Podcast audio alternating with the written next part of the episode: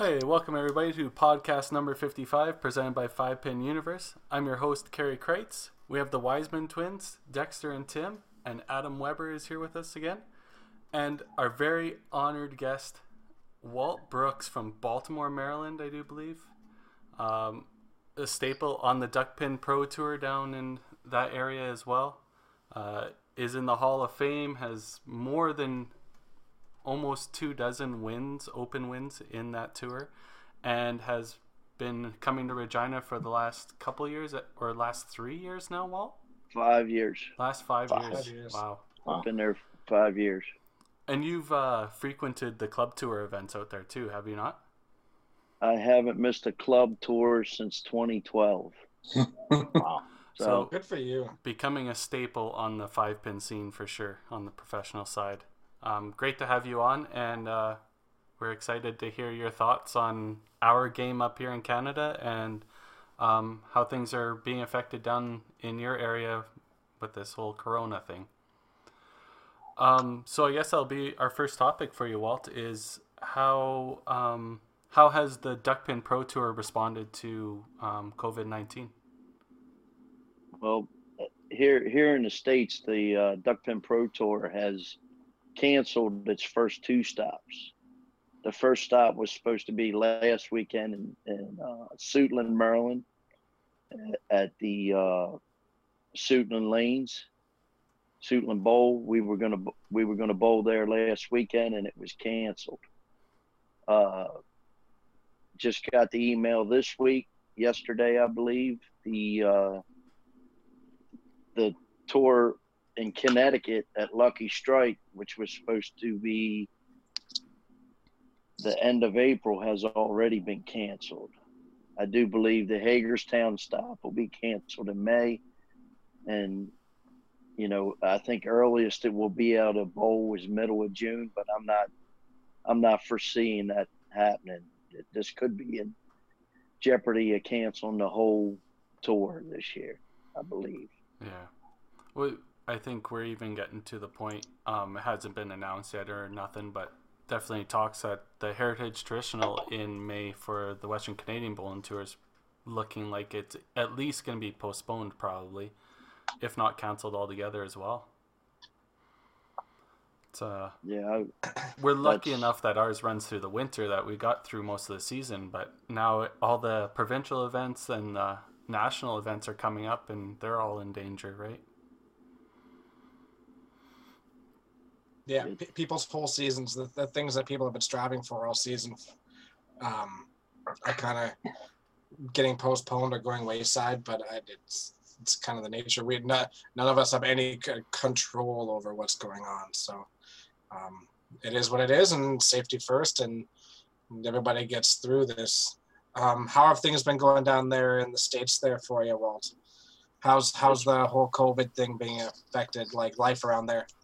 Well, it's definitely changed. Uh, it's been a it's been a few weeks since uh, we've done any bowling here. All of it's been shut down. Uh, we did bowl a Pop Whitten tour the the weekend before. This was what one two two weeks ago, three weeks ago, three weekends ago.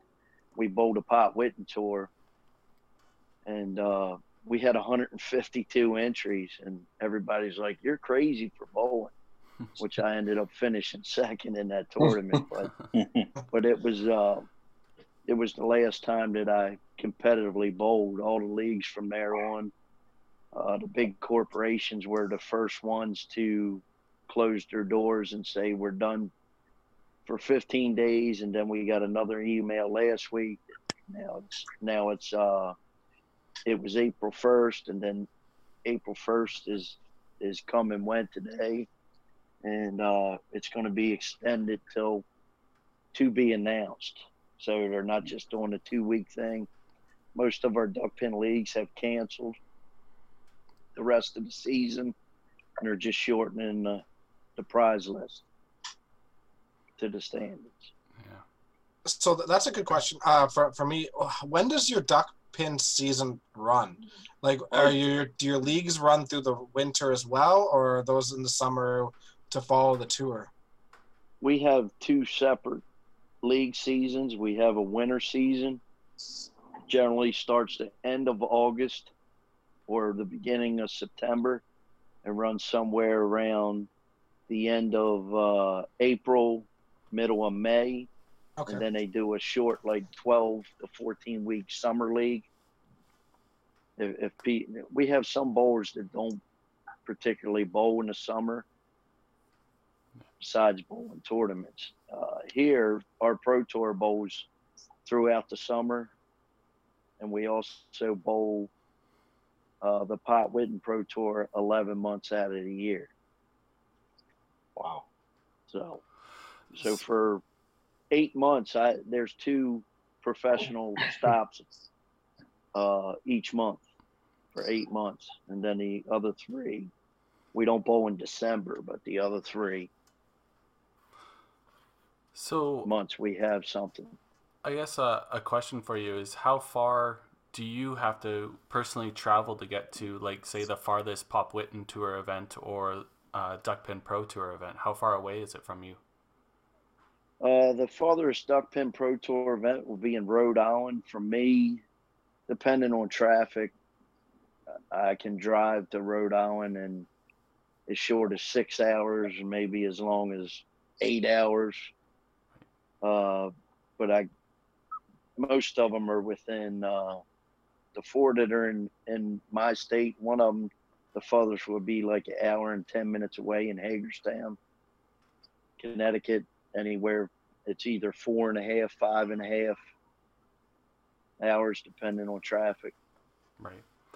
I guess that, that makes it a little bit easier for a tour like that when you when uh, you have such a conglomerate of bowling centers and tournaments that can run within at least a couple hours drive for most of the competitors. That makes it a lot easier.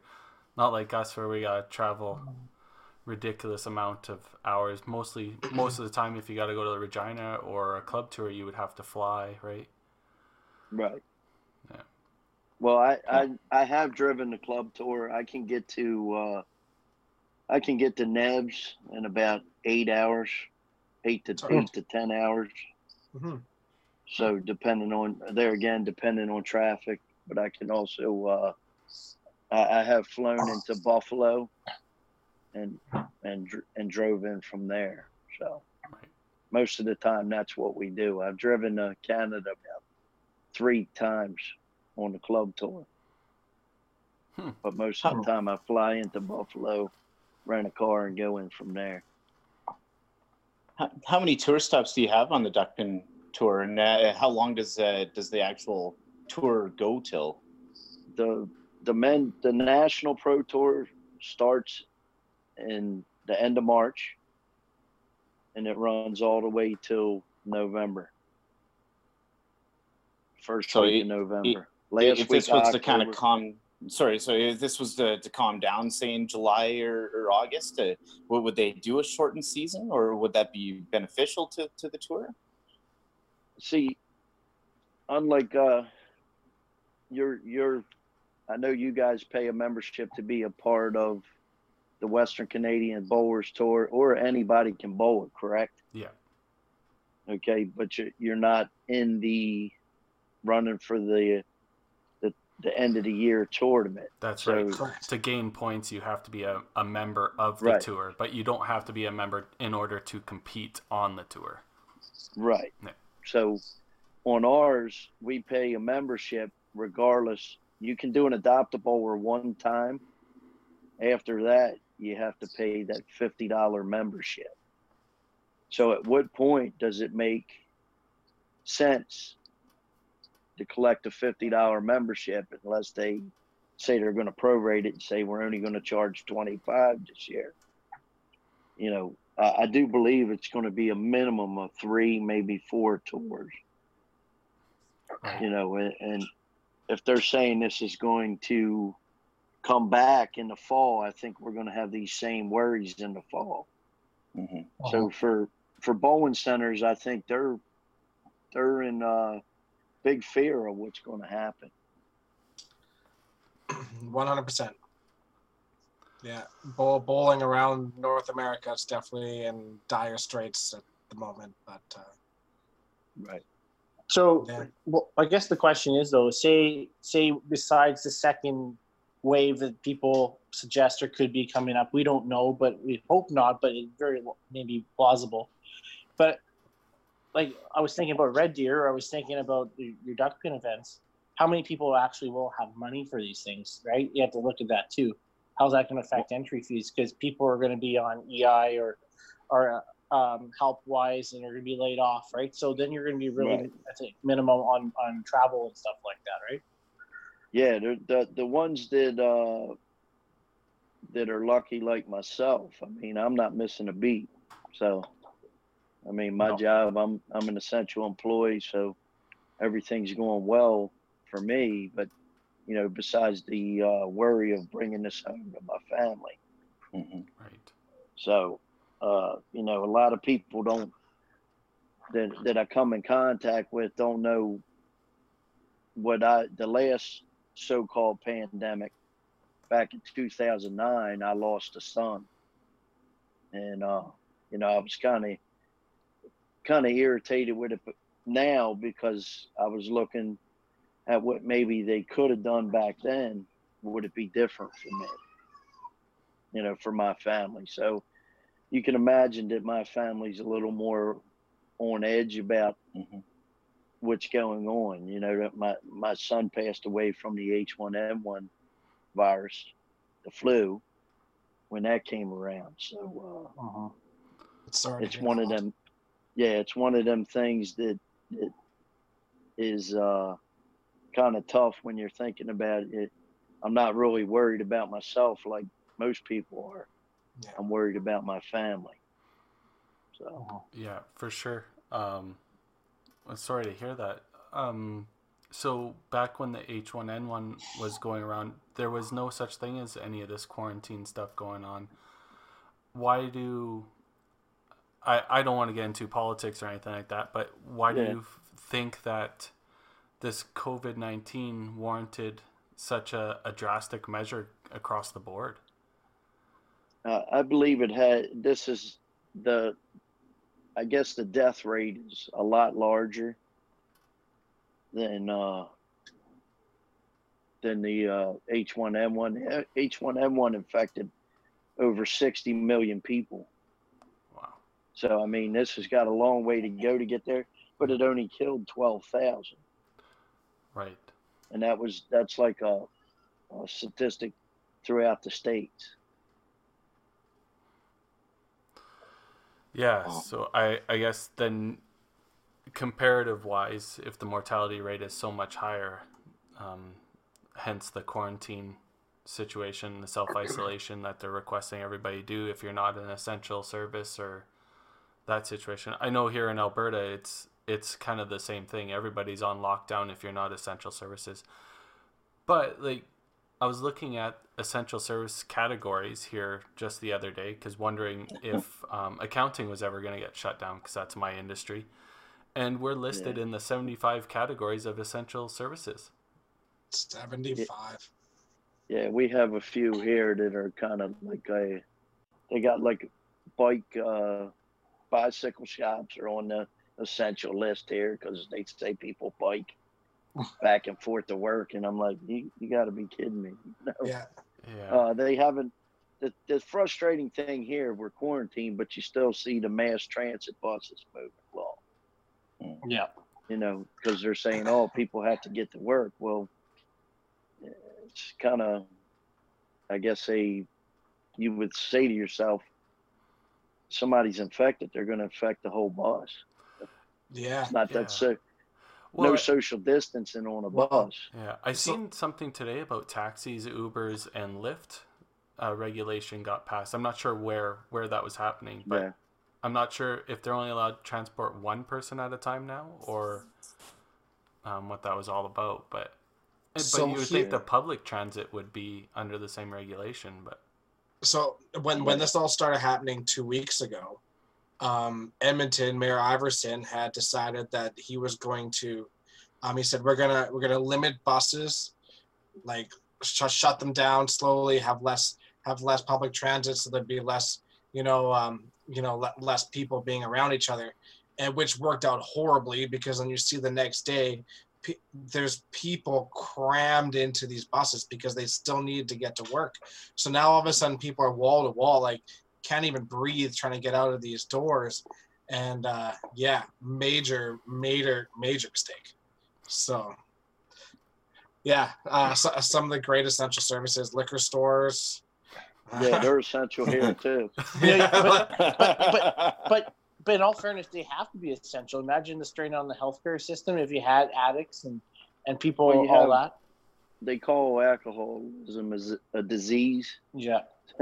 which I, I don't agree with because you choose to do it. But they say a person can die from alcohol withdrawals if they're an alcoholic. So I guess that's why they're keeping the liquor stores open and they they are busy. Oh yeah, As, are they ever? as we know on the uh, bowling tours, there's a few functioning alcoholics, so I can see that happening. If they weren't before, they're going to be after this. People stop with the chugging nominations. yeah, that's his, that's uh that's one thing that we talk about a lot when when they say how is it I'm like oh we you got to get up there you got to get out the out west of Regina and, and these guys win money and they lose more at the bar Uh, you know the, the Cody Laycock at Laycock's bar tabs you know? oh man, Yeah, the Mitch Davies for sure. Yeah. Vince Davies right Yeah. yeah. well, it's not that; it's the casino. well the casino too It's nothing like nothing like the rules out there in Regina at the casino but Yeah. Oh man, it was fun. Fun watching Mitch and, and Greg go pretty hard. Uh, Mitch especially making a bit of a scene, uh, Yeah. playing some playing some roulette, and uh, it, it was a hell of a lot of fun though. yeah it was a good time Oh, So- So, what, Well, what, what are at your these- impressions? No. Sorry, go ahead, Dex. no, Go no, ahead. no, no, go ahead. No, No, I was if you're saying, talking, we'll let you talk. that's that's pretty funny. Uh, no, I was going to say, what what are your impressions of uh, the WCBT now that uh, you've been on the tour for what about five years now? I am. Uh, I've been around bowling. I'm. uh, I'm. I'm 49. I turned a big fi- five zero this year, and uh, I started bowling when I was 18. And uh, competitively, it. I would say I've always been a. I was a sports junkie, a good athlete, and got into the bowling, and I love to win. So I can't. My competitive nature went into to bowling here and uh, I started bowling I guess competitively three years after I uh, got into bowling and I think I joined the pro tour five years after I started bowling so but the W uh, the Western Canadian Bowlers Tour is definitely from everything that I've been involved with uh, you guys do a great job and uh, the thing I'm the most impressed with, and this is my opinion, it's like the WCBT is a brand as well as a, a bowling tour. You know, everything is promoted. You know, here, if I say, hey, why don't we get some uh, towels or t shirts? These guys are like, we're not in the marketing business.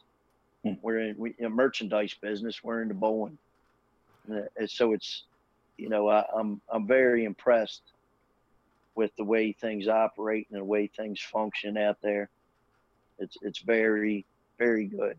It's some of the best. It's you know I've been I've been on the governing body of the Pro Tour since 1995, so I've been on that governing body for a long time, and uh, we've different different um agendas through presidents uh, we have different presidents from different areas, and some have a opinion, and some just to say, "Hey, I'm for this. I'm not for this." And when they're not, it's it's not always a biased opinion, an unbiased opinion. It's a biased opinion. Yeah. So, not that they have votes on these things, but they it's hard to sway some of their, I guess, cronies. You know, when, one, when they speak up, these these guys have been put on put on the tour to put on the governing body by them, or like it's like they're voting for whatever they want. So, yeah, it, that was a conscious effort on our part when we started the whole um, WCBT brand was to market it and kind of take what uh, the pro bowling tour or the PBA down in the states 10 pin does right? They brand themselves they they try and market it to people that want to invest and advertise with along with it right? To help create a prize fund and and that situation so I think right. that's something we've done very strongly. we're still lacking in a lot of areas, but I think that's the one thing we kind of we jumped out in front of and made a brand. At least we can push that along.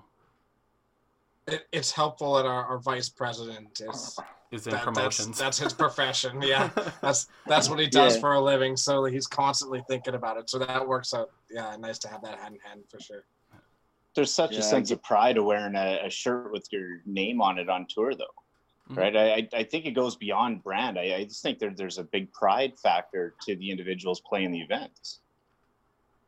Yeah now, so you, sure. you're kind of lucky out there for some of the guys that have been uh, lucky enough to be able to win and achieve a win. Here when you achieve them wins you get stars on your shirts that symbolizes a win. Right. So when you get your shirt made up, sometimes it gets quite pricey to get a shirt made up. you know, yeah. you win you win a few more, and people say, "Oh, I'd love to have that problem." But when you go into you go in and get your shirts lettered. I just got a brand new shirt.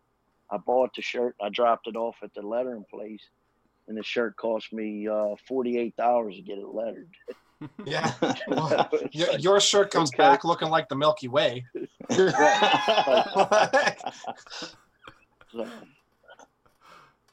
that's, funny, that, that's super neat. We do something similar uh, for our, our masters here in Alberta. Yeah. So we have our we have our tournament shirts and then we have our traditional shirts and our traditional shirts are used um, basically for ceremonies and national events for masters. Um, and but for every provincial tournament win that you get here, you get stars to put on your shoulders. So uh, it it varies. You can you can hand them in and change them in for like a five star one or a ten star one, or if you're Diane Violini, a fifty star one. Mm-hmm. But uh, it, it's yeah, it's neat.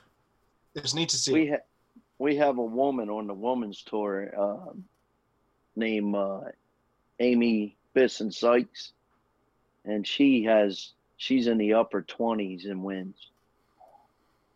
The, I think our leader is uh, Don, and I believe he's at 19 or 20, but he has quite quite a few wins.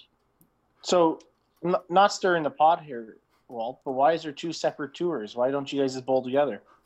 Because uh, one of them one of them is a local. Okay. One of them is a local and the other one's the national. Uh, okay.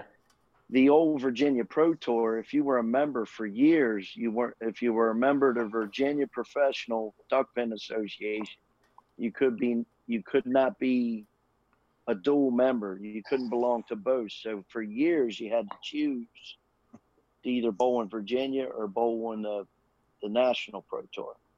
Hmm. They had a big, uh, I guess, falling out about that and as uh, we're talking back in the day when they used to draw 180 people on the Virginia tour, and they would draw 100 and 180 people on the other tour. So they never combined. You couldn't bowl one or the other. So you had very good bowlers that didn't compete in the uh, national tour because they bowled in the Virginia tour, stayed in their home state, didn't travel. There was there was a few that did, and they they usually did pretty well. The ones that traveled, but uh, that all went out the window. And Pop Whitten Pro Tour was named is the Virginia Pro Tour. It was named after the guy, the director, the, the everything that used to run uh, the Pro Tour, the Virginia Pro Tour, Ed Whitten, and uh, that's why they named this Pop Whitten Pro Tour. They called him Pop, is what they called him when he he did it up into his 80s. Mm-hmm. So very nice guy, firm. Uh, you know, he would send out the lane assignments on a typewriter. oh, really? yeah, that's awesome. We're, we're, we're talking 2000. We're talking 2000, I guess, when when I started bowling that Virginia tour, around 2007, and he was still using a typewriter. Holy cow! That's awesome. You would That's get him. You would get him in the mail. You know, he was old school. No internet, nothing. He'd mail it on. Where do you get your typewriter fixed? you don't anymore. where do you buy a new one? yeah, where do you replace? I mean, since uh, I believe I believe he passed away a few years ago, so he was mm. a uh, he was he was he was up in age when it, when mm. he passed away, but he was uh, he was definitely a guy that it was an honor to meet and it was an honor to see uh, them name the tour for for him, his family to have that tour named after him. Yeah, yeah, that's mm-hmm. awesome. Um, so a question for you: What do you find? Um, obviously, besides scoring in the actual game itself, what's the differences between a national duckpin pro tour event and a WCBT event? What what are the major differences you notice? I noticed uh, between the two is uh, you can't re-enter in our events, which which I understand on our end, but I I feel bad when you know I tried to talk it up. I tried to get them to do a reentry tour so I could, you know, at least say, hey guys, they're going to do a re-entry. You could come here and and bowl all weekend. Uh, that doesn't happen. We you get eight games, one shift. Their their thinking is, well, why do we want to give the good bowlers a second bite at the apple? Right. You know, because usually the better bowlers they might not bowl good today, but they may bowl good tomorrow or the second shift. Yeah. Uh, that was a huge accomplishment for me to to make that last Regina stop, uh, make that cut on the second shift. Yeah. Uh, you know, you bowl eight games and then you bowl absolutely horrible for eight games. yeah. And then come back and turn it around in the second eight, you know. Yeah. And, and make it. So. But the thing is, Walter, if say you're, it wouldn't wouldn't entice you as much coming up to Regina if you didn't have that second life or that third life or that fourth life, right? uh, you coming up here just play one shift and honestly on Friday and then it's over and done with. See you later, right? It makes it worth your while to come up here to play multiple shifts. Yeah, the ability to. I mean, yeah, when you're spending four four hundred hours just to get there, you know, when you're in for 600, 700 before you even throw a ball, yeah. mm-hmm. and then you then you got to pay your ent- entry, so you're in for eight hundred to a thousand before you even throw a ball it definitely makes it easier to say, hey, if I don't make it on this, I'm gonna maybe I get another shot. Only cost me a hundred dollars American to play another shift, so I might as well. uh, you know, I mean, See, I, I, I brought I brought the money home. She goes, "You didn't cash it. Well, where am I going to cash it? I'm not going to get robbed at the airport." you know, and have them give me fifty-eight dollars American. You're Canadian, you know.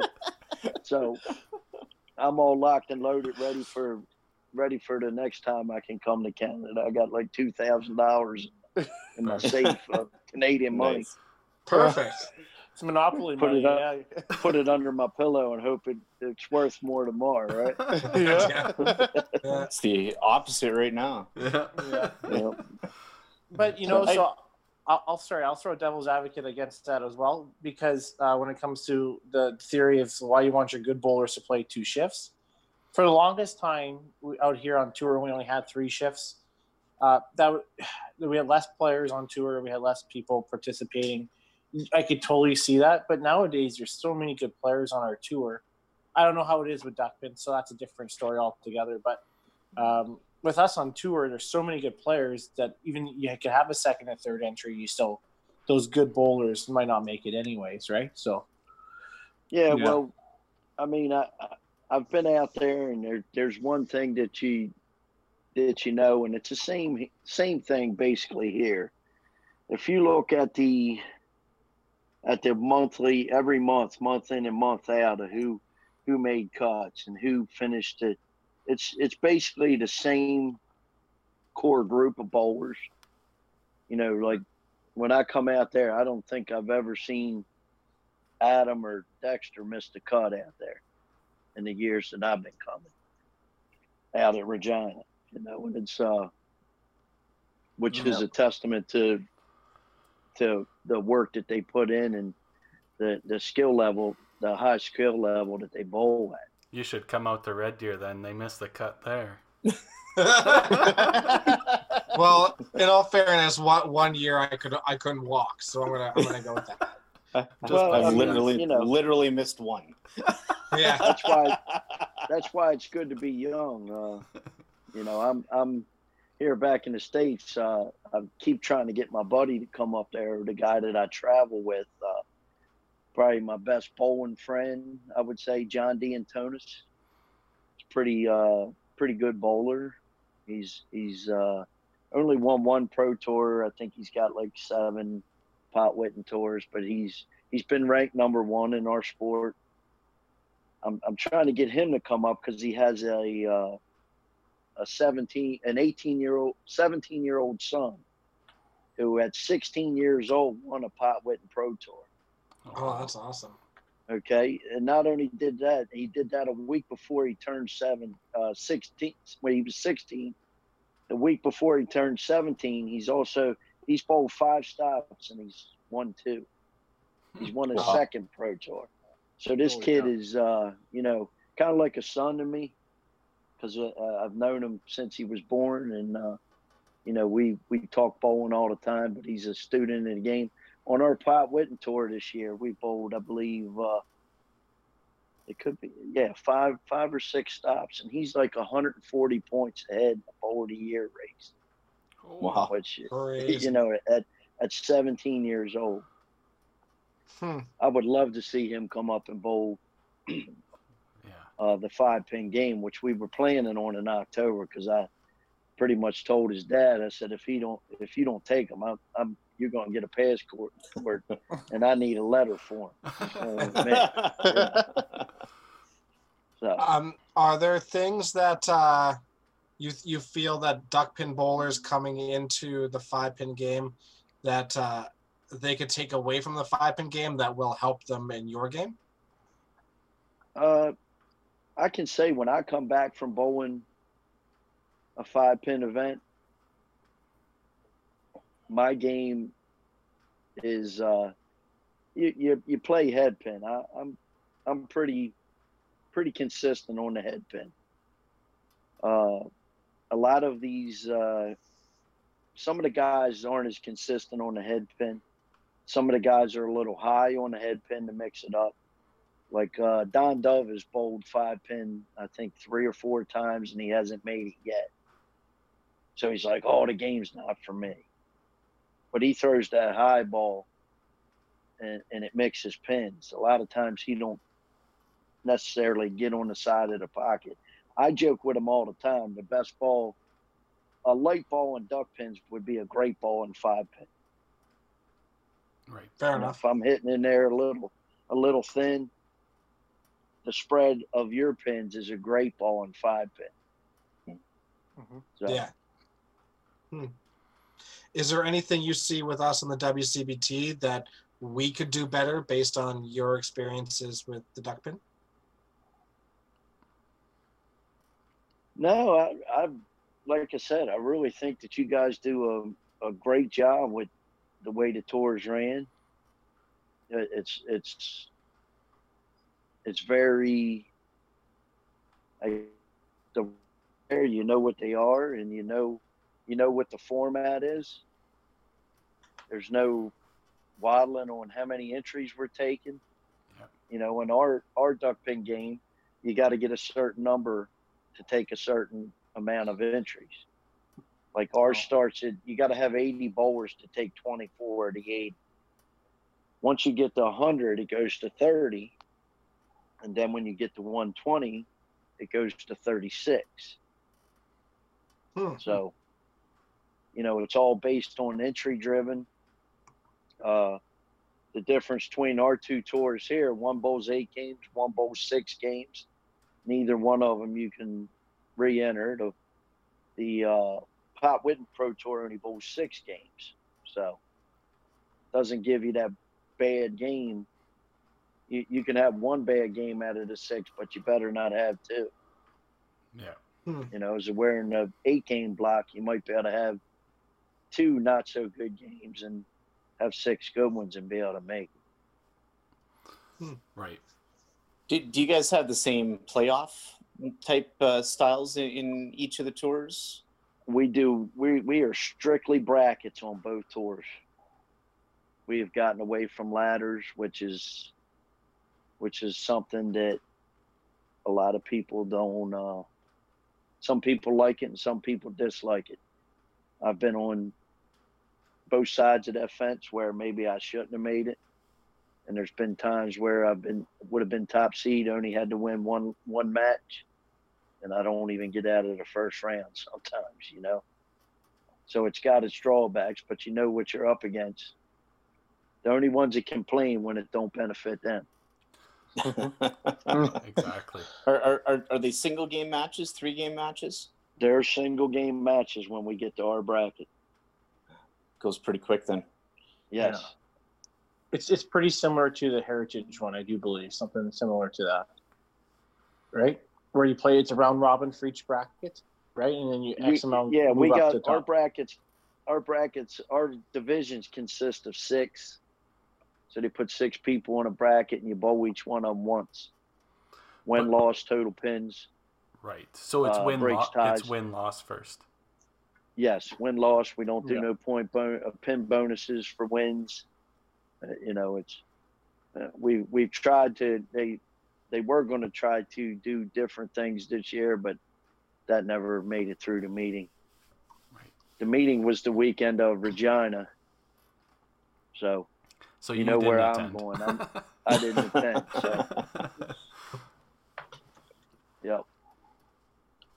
I got one question for you, Walter. With with the popularity of ten pin in the states in comparison to sort of certainly here in Canada, what uh, what's the big draw to, to the small ball or, or duck pin? Uh, duck pins here in the states is just on the East Coast. Uh, Virginia, Rhode Island, Connecticut, uh, Maryland, they have they have little uh, places popping that's popped up and it disappeared. You know, some of the places they got small pin setter lanes. There's one in like Nebraska or something. There, there's there's a there's a couple places. Uh, one in Indiana, but it's not many that uh, outside of the East Coast. It's pretty much up and down that central East Coast. I mean, the original I've seen some original Pro Tour book from from back when it first started. They went to Georgia. There was a duck oh. pin bowling alley in Atlanta, Georgia. I know there's been AMF had a a duck pin bowling alley in Palm Springs, Florida, okay. but they've closed. All these places have closed over the years. You know, and it's just been centralized now uh, they're put them on strings, but they got a lot of these pins games, is what they call them. Uh, these uh, like entertainment centers that are popping up, mm. and they arcade offer, version. Like, yes, arcade version, but it's the duck pin pin on a string with with the same duck pin size duck pin ball, the same ball that we throw. Mm-hmm. Yeah. So that's what's been popping up here could you ever see five pin being a thing down in your area? I think if it came to my area, it would be because, you know, I, I've I've been trying to get a guy to put six lanes in, and I told him, hey, I want to run a league. yeah. You know? yeah. So, Biggest but, uh, biggest uh, draw for proprietor side is that the maintenance again. It's on strings. The maintenance is so easy. Um, right. So yeah, I have I have so many people crying about string pins here, and I'm like, it works. I'm telling you, it works. Yeah. So, so Walt, uh, a couple years back, I was at uh, C5 meetings, and we had a little roundtable discussion in my in my group or my committee, and Sylvain Bercier was with me, and uh, right. Sylvain came up with a great idea because at one point we had um, an odd amount of teams for some of them because Manitoba wasn't necessarily in, and depends on what the Maritime does at that point. But he threw out the idea, and it wasn't really shot down. Just we never went through with it or, or follow up. But uh, talked about maybe having a duck pin team come up to our national to make it kind of a, an even 10 even 10 like even amount of people so there's no buys right. it'd be kind of a round robin would that be something you guys would be might be interested in down there to come up uh, i'm pretty sure myself um, depending where it was i uh, billy thomas he he enjoys the game here he goes to all the ontario events but he uh, tour uh, club tour tour club, but he's uh he don't like to fly. I keep trying to tell him you need to get out there. Uh, mm-hmm. He would do it. I'm sure John Biederman would would entertain you all for Eric Pistorio. These guys are the like the mainstay when we. It's been me, John, Eric, Pistorio, Michael Weaver. Mm-hmm. If you look at the club tour, we're always on there. So Huh. Yeah. yeah. I, that would be awesome. You always wanted, like back in the day. I know, um, not sure if Walt, if you'd be up on this, but Jan Anderson back in the day won. They called it the World Small Ball Championships. I don't remember where it was held, but they did five pin, duck pin. Uh, I think there were some Philippines players were there. Yeah, I think it was in the Philippines. Yeah. I really, really wish they would. Yeah, it was in the Philippines. Doing, doing something like that again because like duck pin uses the same size bowling ball as we do up here why couldn't they run a championship between scratch players on both sides well see years uh, a few years back we had uh, a gentleman that was our president of the national duckpin congress or our a former president and then he became the executive director he had a meeting with under armour and they were going to do an international thing. And uh, he he tried to go through Argentina, right, and do us against Argentina. And I was like, Argentina's problem was all their bowling centers were subsidized by the federal government of Argentina. So they wouldn't take any outside sponsorship. Oh, yeah. It was some kind of loophole. But you know, if involved with that, man, we'd have been having a match, and Under Armour would have sponsored. I mean, they wanted to put up like fifty thousand dollars. Wow. You know, would have been Canadian shirts and American shirts and mm-hmm. whatever they, you know. Yeah. But uh, he he was not one that was for the high bowler. He was more of a a handicap type bowler, and he wanted to make it a handicap thing, and that that just don't work out. Yeah. Yeah. I mean, down here they did a uh, a thing called the IDBC, International Duck Pin Bowling. Uh, I don't know what the what they called it IDBC. Yeah, that's what it could have. But it was with Argentina, and they came to us uh, twice, but they didn't even pick our best bowlers. You know, because Argentina had one guy that was very, very good, and then the rest of them were just, you know, I would call them an average guy. If they'd have bowled eight pro tours, they'd have probably been lucky to make two of them. Mm. You know, and that would they would have called that good. Right. Where the one guy was as good as our top bowlers. Uh, the gentleman that got it together, he didn't even pick the best bowlers. And, and I asked him, I said, you know, not that you didn't didn't pick me to represent, but you didn't pick Don Dove or Scott Welgemuth or, or you know, he said, well, I didn't want to embarrass him. That's what he said. oh. Kind of, kind of funny, you know, to, to, to say this. So yeah, yeah.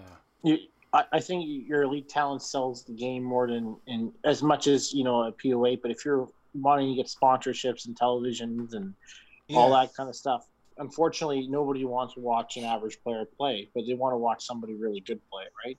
Exactly. Um, the, the yeah, handicap no. tournaments will retain, you know, retain bowlers, but the the high average, you know, competitions and viewership from that will draw them in for sure. I can see Nebs hosting a tournament like this, no problem. Mm-hmm. You know, yeah, Nebs a, is. Uh, for those of you that haven't, you you've probably been there, but but the guy that owns Nebs, Jeff, Jeff and Jeff Tom. England, yeah, yeah, and Tom, Jeff, Tom England, and his son Jeff, uh, very good host, and uh, when you talk to Tom, Tom will walk you around the bowling alley, and he would, mm-hmm. I mean, from top to bottom, he he yeah. just loves to show what he's doing, and it's uh, what they're doing now. That place is going to be incredible. Yeah. The the grand entrance that they're making, and it, it's. I've been to a lot of bowling alleys, and it's at the top of the food chain. They are an incredible family and absolutely brilliant. Um, it's no no wonder where they are in the, in this sport. It's it's amazing. Um, but I can I could see him putting on some some duck pins and and rewriting a scoring system to do to do this no problem. It it would probably take him an afternoon. he is he is as sharp as they come when it comes to that type of things. Isn't that the truth? He well, just won't Jeff, sell it. Yeah, Jeff, if, yep. if you're listening, Jeff, uh, your is closed. Start working on this right now for us. yeah, you've got some time on your hands. Let's go. We'll see. Uh, if I if if I'm a good judge of Jeff, he's probably ramping up to get his uh, center finished. Yeah. You know, not being closed, he's probably taking advantage of uh, not having all that foot traffic. Yeah, for sure. He's not making money, but I'm sure he's spending it. You know. yeah. yeah. Yeah. Yeah. Make everything better. So hopefully we're able to go there. Well, and, uh, we'll it keep... kind of stinks because it's the same weekend as yours. Yeah, the autumn. So I, I keep joking with them guys, and I'm like, you know, it'd be nice to one year go to the autumn open instead of going. oh, the, the format of the autumn open is is a awesome. big draw. So it's uh, something you almost have to you know actually partake in to truly understand just how difficult that Sunday is. And uh, most of the guys out east uh, will will never get that sense uh, just with club tour going at the same time. Yeah. We keep yeah, we keep uh, pestering the Englands. You never know. We'll we'll get that weekend moved yet. Because it's uh it's it's a great. They have some great bowlers in Ontario, but when I come out to the Western Canadian tour, it's it's definitely a. I guess the class of the field is much much better. Well, it's a good mix, right? You get you get the some of the best players out of the Ontario and the East and Quebec coming to these tournaments because just the numbers are there. We have enough enough people there to mm-hmm. help push that prize money to where it makes sense to come out and play, especially if you're at the top of your game, right? Right. I, w- I would love to see guys that, uh, you know, some of the notable guys out there like Mark Goulet. Yeah. Mark mm-hmm. Goulet is, is incredible. You know, I think he could compete with any anybody out in. Uh, yeah. Jeff Young has been out the Western Canadian tour. Mm-hmm. He's a great player. You know, naturally, Mitch. You gotta, you gotta get uh, Mike Herbert just for entertainment value. yep. So. Yeah, exactly. You know, Cody. Cody. Cody's one of the better players out there, and uh, yeah. you know, guys like Bobby Torville. Pretty good if you can. He, when he's when he's uh, playing well. His his uh, brother Mike. Yep. So it's it's it's a different uh, different class of player, I think, in Ontario than it is in out west. Yeah, it, it kind of makes you wonder, because we only run into the some of those Ontario guys when we play them in national events for Masters or the Open. Um, they only get to see us at that as well. If they ever came up to one of these events, or if we could make it out to a club tour event, to see the level um, of commitment to the game because you know there's money on the line, there's that extra pressure. There's a lot to be said to winning a national championship, but if you're telling me I can win an extra five thousand dollars by throwing a strike, you're going to see a level of concentration a little bit higher than a gold medal, I think. But right, yeah, we uh, that's a big thing in our leagues here. We do strike balls, you know, and that you can go in there and win a few thousand dollars for throwing one strike. Yeah. Naturally, ours carries sometimes. It goes goes quite a few weeks because in duck pins sometimes you're not as you could throw a great ball and not strike. Right. Do you find that in the duck pin game where there's a lot of luck um, added to the pinfall portion of it? Like like you said, you could whiff on the head pin, you might be able to get a strike. Right. You you may be able to get a strike by uh, by not hitting the head pin, and it's uh, it, it more or less uh, the the good players always rise to the top because they make good shot after good shot, versus the some of the guys that throw a few errant balls and they get away with them. Right. You know, and they cat cash that in, and uh, that's one thing I still I, I, I just love about the five pin game is there is there is no backdoor strike that I've seen. I'm sure they've had them on a fluke, maybe a string pull or something to that, and uh, and then when you pick head pin, you you you just better pick them balls up and pin it out because yeah. you're probably not going to make it. I think that's one thing that five pin kind of struggles with the entertain entertainment side of things, right? You get a public bowler that comes in not very athletic and stuff like that. To constantly hit the side of the middle to see all the pins fall down is quite the feat. So you get a lot of cheering the three pins or it right. for entertainment wise, it's not nearly as uh, exciting. I can guarantee as going out and playing ten pin. You throw a giant ball at a ten pins, you're gonna get quite a few down on every shot. Where in five pin, like even the pros, you whiff the head pin and all of a sudden you cherry a three pin. Like it's uh right. It beats you up. It fast. happens. Yeah. Right. Yeah. So it amazes me that five pin centers can stay open on just entertainment value alone. There's got to be a lot of alcohol and food involved in that for sure. well, we can get the kids in younger and we can keep them older in there, minus the COVID situation. Here, but here we can have, people play to 100, right? So, yeah. I mean, uh, I, I do like there that the youth bowlers, if they're good enough, they can compete. I mm-hmm. think that's a great thing here. Once you once you compete, you're out of youth league. They throw you out. Right. Really? So so like my my friend's son who there was nothing in youth league for him Colby, and uh, he has uh, already won two pro tours, so the decision was kind of easy. Mm-hmm. yeah. It's a it's the professional versus the amateur thing, right? So in a lot of sports, right. if you're an amateur and you decide to play a pro event, even if you win cash, they can't accept it if they want to stay an amateur. They would have to give up their amateur status to be a pro to collect well, that see, cash. Here, here it's not.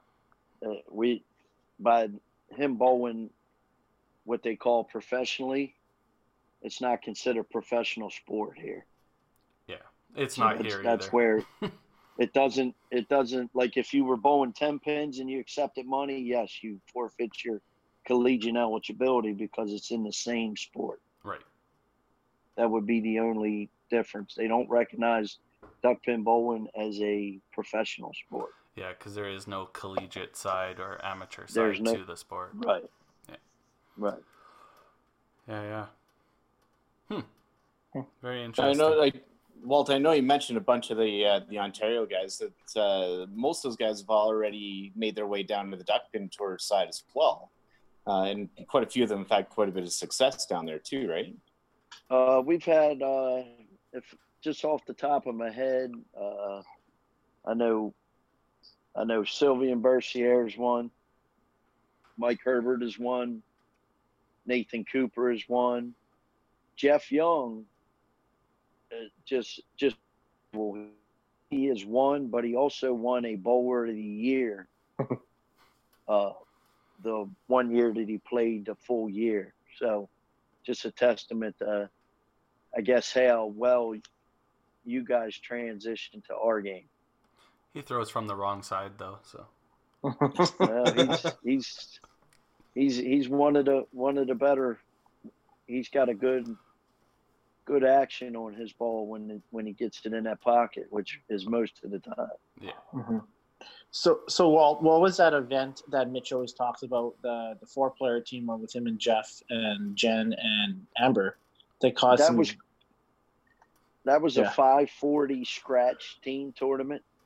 okay. Okay, and they they allowed them in right on the 540 number. And uh Jeff Jeff didn't bowl he didn't I don't believe he bowled to the top of his game that weekend, but Mitch had a had a great weekend and the and the unsung hero of that team was Jen Young. And Jen Young carried 140 that weekend, and I mean she was she was the uh, her and Mitch and, and Jeff. Amber didn't really bowl that well, but uh, she was she did enough, you know, to, to be able to keep them in there, and they ended up winning that uh, that event. That's awesome. Were they allowed to back? Uh, well, there was so much animosity, and you Oh. know, you know, I heard it so much. I was one of the guys when I seen them on the sheet. I said to the guy that was running the tournament, "They're going to win," and he's like, "Oh, bullshit." And at the end of the event, I said, "Hey, did they win?" So, you know, which in turn I got the little, ah, fuck you. You know, yeah. You needed a Calcutta on that. you have an understanding of, of both games, right? And, and you you see the transitioning. Whereas, like, I mean, egotistically on the five pin side, if we look at a ten pin bowler, we're like, he's going to be terrible at five pin. And we, we we we like to think that, and honestly, odds are they probably would be terrible at five pin to begin with. But uh, you you never want to see somebody walk in from a different game and, and like destroy you. So I, I I sort of I sort of understand why like his initial response would be like, no, they're not going to win. But you have you have a pure understanding of both games, yeah, right? So you, you could see the transitioning where They're, they're so similar too, it. right? Like yeah it, the the object of the game is pretty much exactly the same. You're throwing the same size equipment. Like, it, I Yeah. you can well we see it with Walt all the time coming up and competing. absolutely It, they're definitely translatable, and that's why I think like a small ball world championship would make nothing but sense. You play scratch Yeah, at well- both of them, like I mean, I, I I would entertain that, but I think you guys would would beat us up pretty good because of not of the you guys would trans transition to our game a lot better than we transition to your game. I, I think that uh, even even if that is the case to start, I think it would do two things. A would promote the games mutually on, on both sides of the, of, of the border.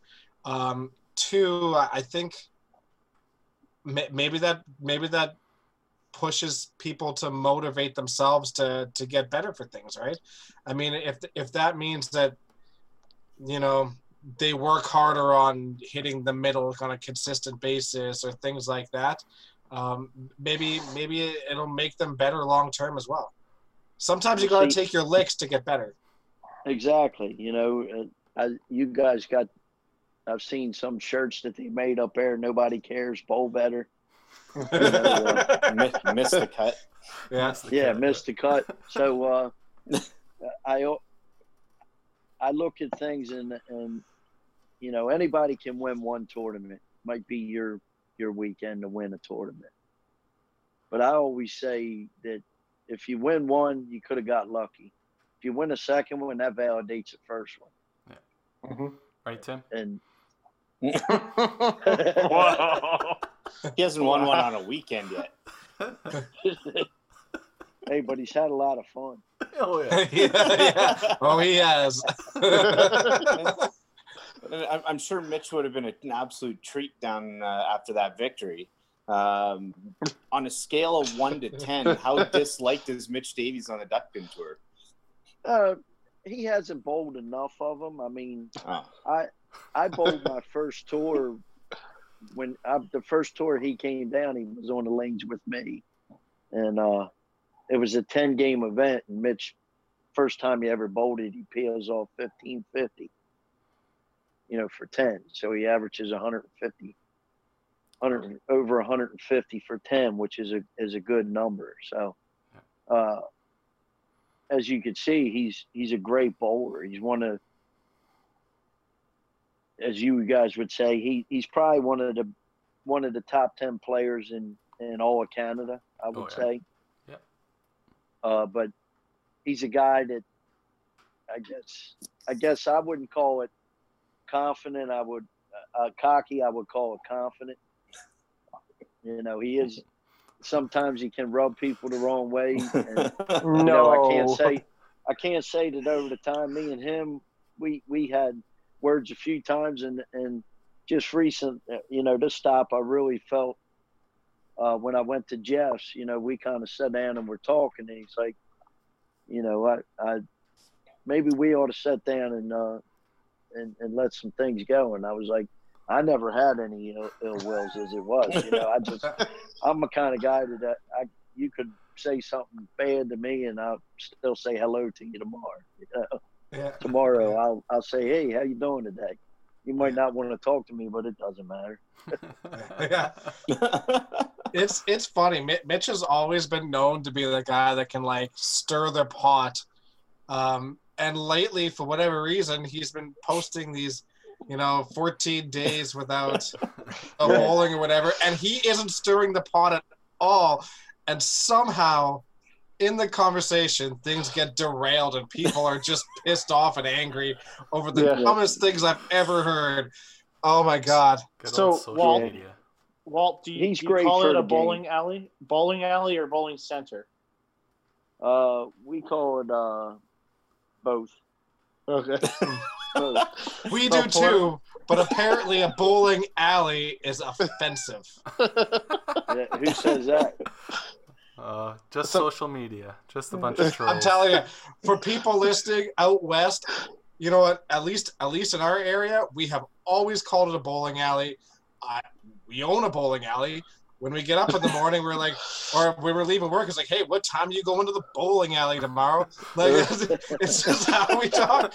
And I am not here to offend anybody, but my God, we're I mean, having this of the time it's pandemic going on. Why are you worried about this? End rant. Yeah, but when I was when I was out in Regina, I, I you know, naturally, I, I really appreciate Mitch. He always invites me to stay with the Ontario guys, and and you know, he makes me part of the part of the crew there, and uh, Mhm. and we we talked it even out there, and I mean, to have Mitch say some of the things that he said to me after that weekend, I was uh, kind of made me feel good, you know, uh, about my my game and myself. Uh, you know, say you come out here and you and you do well with this. This is the top level of our game. Yeah, that that's one thing about Mitch too, right? Like he Mhm. he uh, understands where the game is at, how people are playing, and he always asks questions.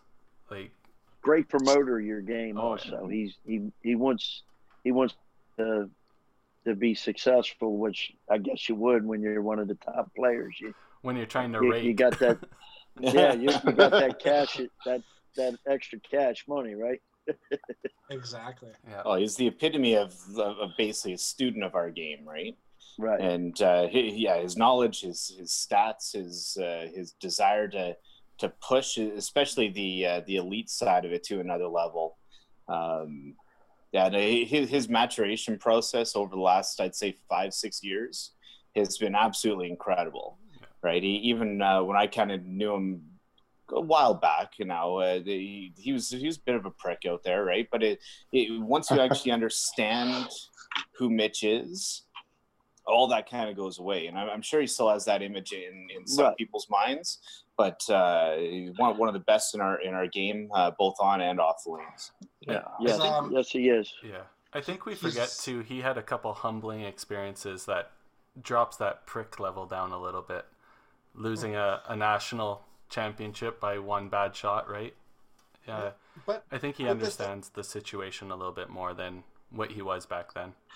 Uh, he's so good for the game, and I think I think the hardest part is that he's always been super vocal, um, and I, I don't think he quite understood exactly how to do that and have people listen.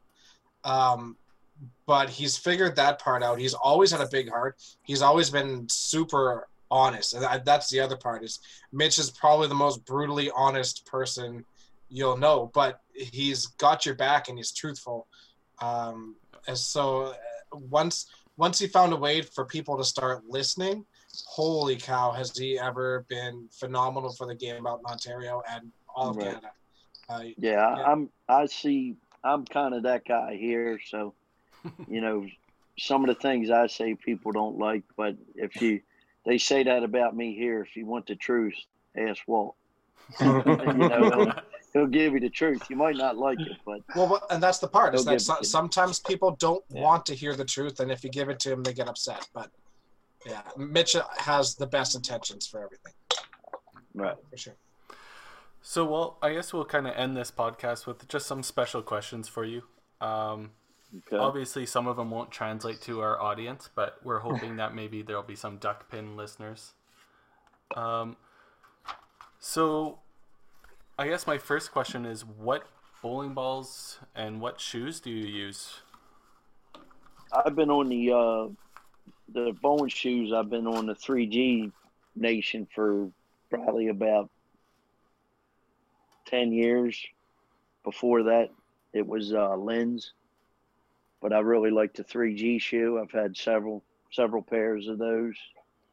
Uh, the bowling balls that I throw, I have a I have a mixture of first balls that I change. Uh, my second, third ball is a set of comets, red and white comets here, yeah. and uh, they're they're they're five inch. They're three three eight. And my first ball is the one that I switch. I got I got a, a Comet that's three three eleven seven, which three twelves are heavy. I got an Arrow that's three ten eight. I got a Pro Line that's three ten. I have a host of different Comets that I that I have that weigh different size, uh, different weights. All of them being five inch. Now, when I come out to bowl the five pin game, I tend to uh, switch the first ball to four and seven eighths to be able to get a little bit more, uh, I guess, snap because uh, I notice you guys bowl a lot of games, and in our game, our guys have a hard time bowling that amount of. They use their legs a lot more than than you guys use your legs in your game. Hmm. If that makes any sense. It does, yeah. for sure. Absolutely. Obviously, a lot less uh, trying to reduce the wear and tear on the body, right? Exactly. I, uh, back here in my game, I've taken a step out of my approach. I used to bowl uh, 32 to 34 mile an hour from the back of the approach, and I took a whole step, if not more, out of it, and I'm throwing the ball 20, 26 to 28 but but the wear and tear on the body has been uh, worth the uh, not mixing up, uh, not not I guess uh, mixing pins as as well. You know, snapping the ball a little more, and a little more ball speed. Not all centers uh, are are good for ball speed. Some of them are more or less uh, medium speed to uh, regular speed ball, not the upper the highest fireballers. Yeah. So that's very similar to five pin as well. Neat. Yeah. Hmm. Um. So, I guess we we might as well ask. We obviously won't know who this is, but if we do have some duck pin listeners coming in for uh, Walt's episode, um, who was your bowling mentor growing up? I had a I had a few. Uh, naturally, I got into this bowling uh, by going to watch my parents. and I was sitting there back behind their lanes and watching, and the woman that was the secretary of the league said, "Hey, why are you sitting there? They need a sub down there." So I went up and got my rental shoes, and I went down there and I bowled. and then it was kind of I was grandfathered the following year. He said, "Hey, we had a woman uh, pass away. Would you like to join my Good Times League? And I'll pay for it." So that's when it all started, you know. And then hmm. the first year that I bowled it, I, I, I shot a game over 200. You know, I was like, "Wow, this is this is cool." Then you couldn't get me out of the bowling alley after that. I was mm-hmm. subbing. Mm-hmm. Uh, I was I was sparing, as you guys would call it, seven days a week. I would bowl double shifts. Wow. So it kept me it kept me out of some trouble too. You know? yeah, but, no doubt. but even to this day, I mean, bowling's been wonderful for me. Uh, I met my wife. Uh, her parents bowled in that league, and uh, you know I'll be coming up this year on 30 years married. My wife never never tells me I can't go bowl because I when I come home I usually give her the check that is not how I thought you were going to finish that sentence. but she has never discouraged me of, of going. Uh, I mean, I've been out there. She, I, would love to, to, to bring her to some of these events and let her see uh, the camaraderie that goes on here because it's you guys are more more uh, accepting out there than a lot of our people are here. You know, the hand slapping, you know, the hand slapping just every frame versus only when you get a mark. Yeah, it must you know? be. Uh, I don't think that's just a Canadian thing. That must be a more Western thing because uh, even the candle pinners that came and joined our game, they hate that crap too. So right. Yeah. I mean, I don't hate it. I don't hate it. It's just you know, it's not Normal. I know what it's normal out there. I, I, I get it. Yeah. But but bowling has been, you know, great great for me. Yeah. Sp- sorry, uh, uh, speaking of that, uh, that's those are your mentors for duck pin. Was it when you did jump into the five pin? Was there somebody that you looked up to in our game? Well, I, I, I can't say that I had picked any one person to look up to. I mean, I've watched, I've watched uh, many different styles of bowling and how people bowl and uh, the way they throw the ball. And there's, it, it still all comes back that you get drawn in when somebody's, uh, somebody's on a hot run, you know, and you're watching them trying to bowl a perfect game. That don't happen much. Right. It's never happened in our game. You know, yeah. if somebody's shooting a 200 game, everybody's stopping to watch. you know, versus you guys, uh, you, you, string it out. You know, the guy gets eight or 10 in a row, and man, everybody's watching. It's, yeah, it's the end there. You know, mm-hmm. you've got a big crowd in the back. They're putting it on. And I'm sure the guys up there saying, "Man, don't pluck three, don't pluck three. Shout out to Mitch. That's that's a Gino thing. right. So, but I mean, mentors on on the pro tour. Uh, uh, one of our uh, our probably greatest bowler uh, of of he won a pro tour in like five decades. Hmm. Wow. Was Jeff Piles and uh, Jeff Piles was uh, was was a guy that he would talk to you whether you were a high average bowler or a a low average bowler. He would talk to you the same. He never treated anybody any for. There was older gentleman that was a great bowler for for maybe a, a solid two decades. A, a gentleman named Bob Wilson has passed away, and he used to you know, I, I was kind of a hothead when I was younger, and uh, he would he would pull me on the side and be like, "Man, you throw a hell of a ball. If you could ever just control your your your temper there, you would you would be a hell of a bowler."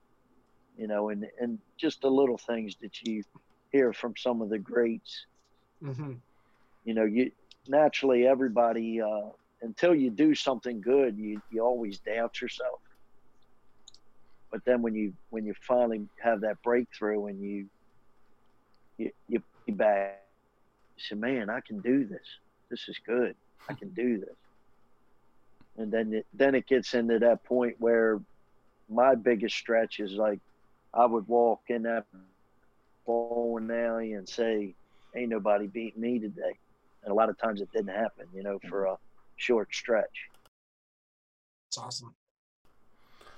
Um, so I don't know if you want to be too biased about this, but uh, what's your favorite tournament on the duck pin side and your favorite tournament on the five pin side?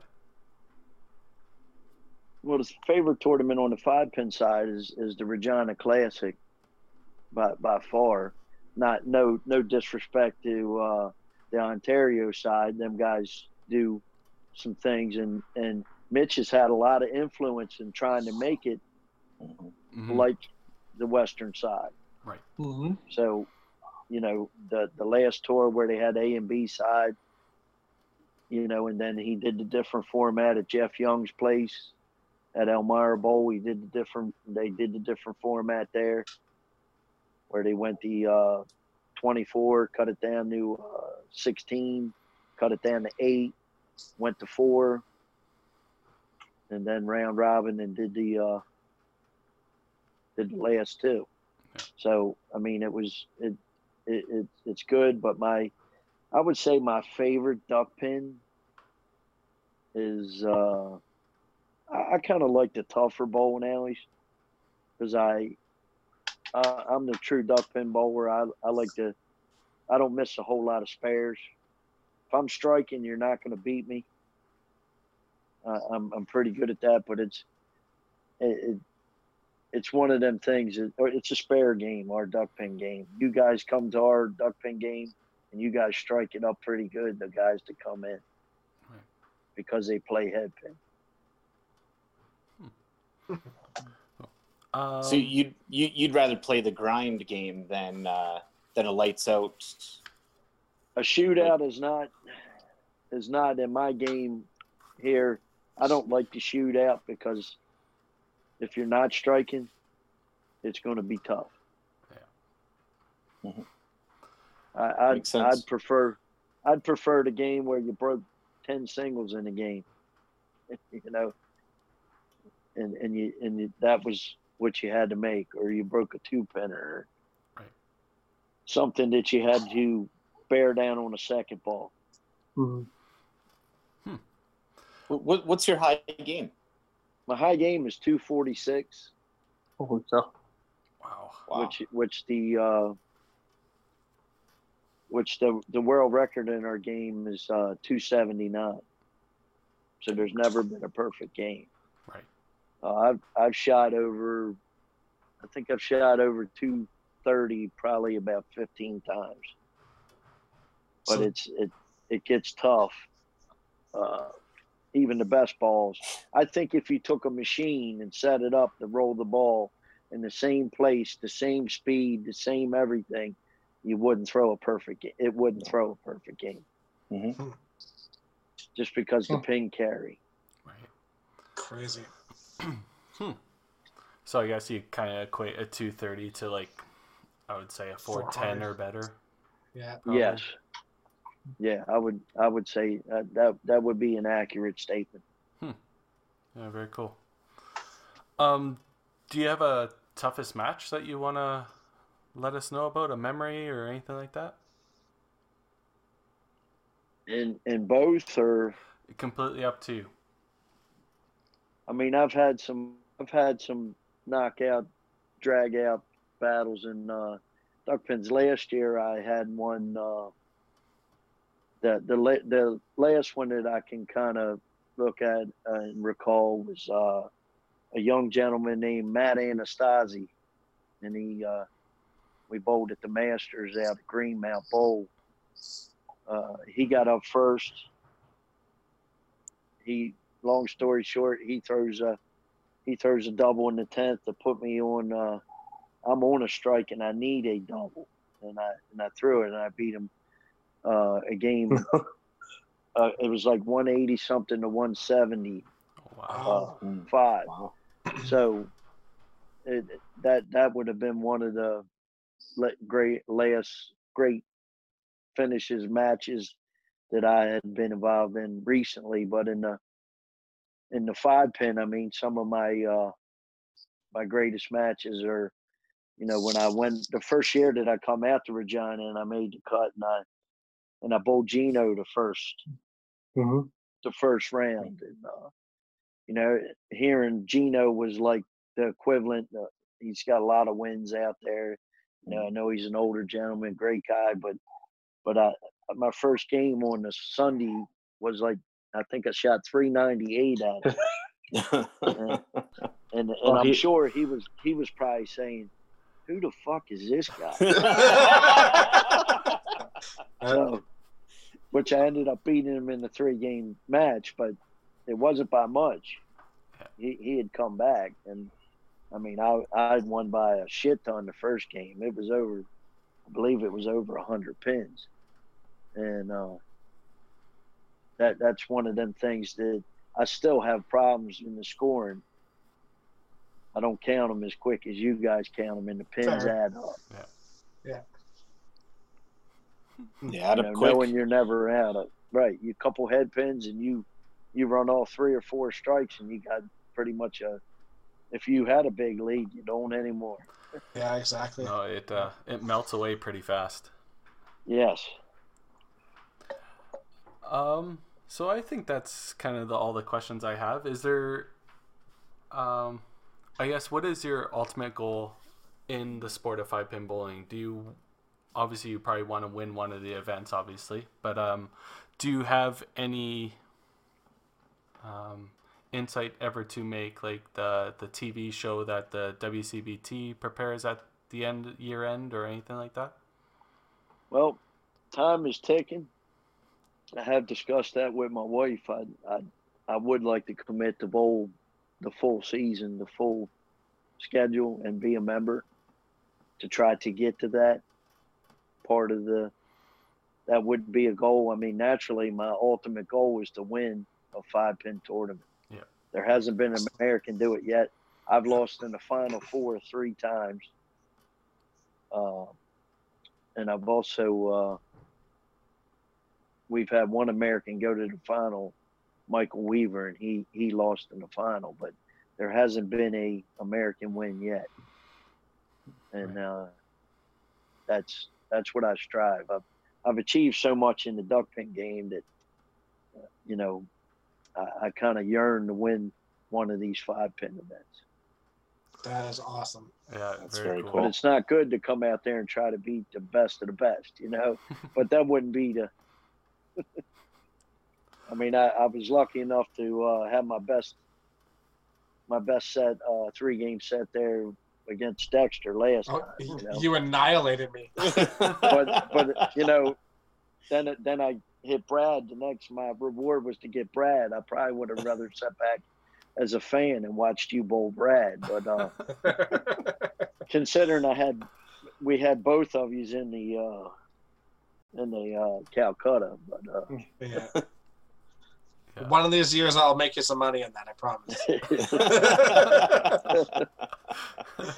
So, All right. Well, I think we'll wrap up the podcast here. Yeah. Um, Thanks, Walt. Walt we, we can't thank you enough for joining us yeah. on this uh, five pin podcast, but uh, you were definitely um, a staple on our side of things, and we enjoy seeing you come out and talk to you every time that you're out here. Well, I appreciate you guys having me, and uh, everybody stay well, and let's let's get through this. You too, buddy. Thoughts are with you guys for sure. Get back on the lanes. Yeah. You bet, buddy. Can't wait. Thanks a ton, Walt. Thanks, man. Okay, have a good one.